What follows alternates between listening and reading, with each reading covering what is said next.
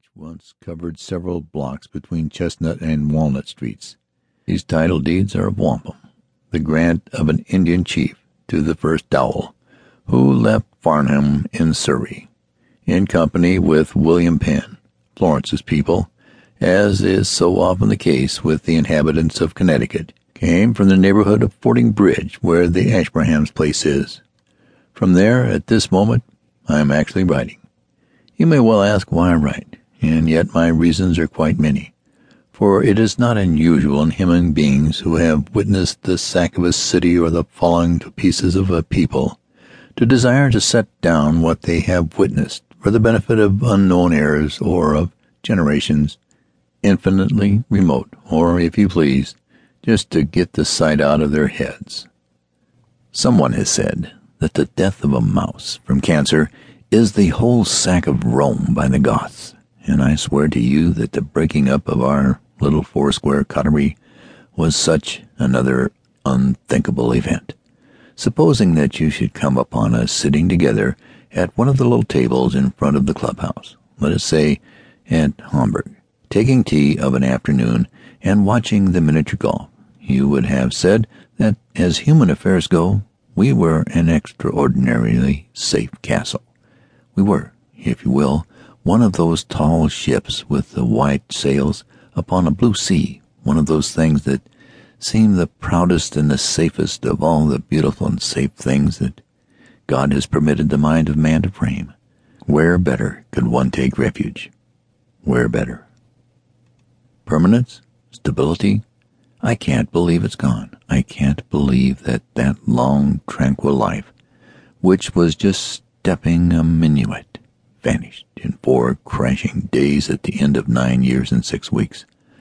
Upon my word, yes, our intimacy was like a minuet, simply because in every possible occasion and in every possible circumstance we knew where to go, where to sit, which table we unanimously would choose, and we could rise and go, all 4 together, without a signal from any one of us, always to the music of the choir orchestra, always in the temperate sunshine, or, if it rained, in discreet shelters.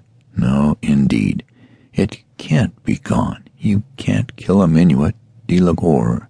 You may shut up the music book, close the harpsichord in the cupboard, and press the rats may destroy the white satin favors.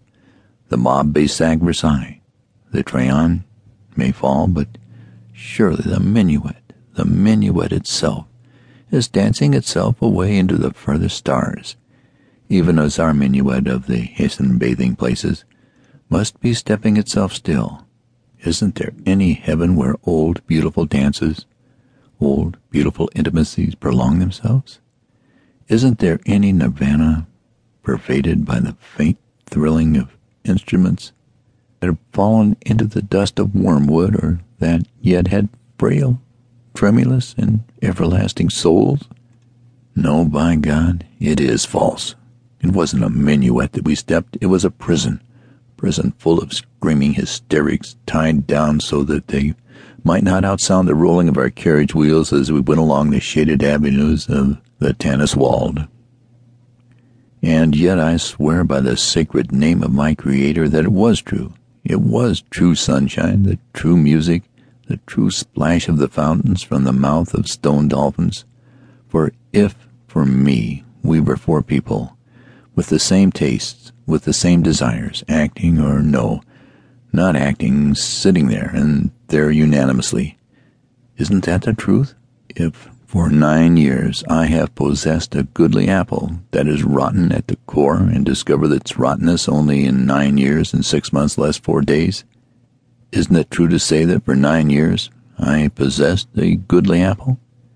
So it may well be with Edward Ashburnham, with Leonora, his wife, and with poor dear Florence. And, if you come to think of it, isn't it a little odd that the physical rottenness of the last 2 pillars of our 4-square house never presented itself to my mind as a menace to its security?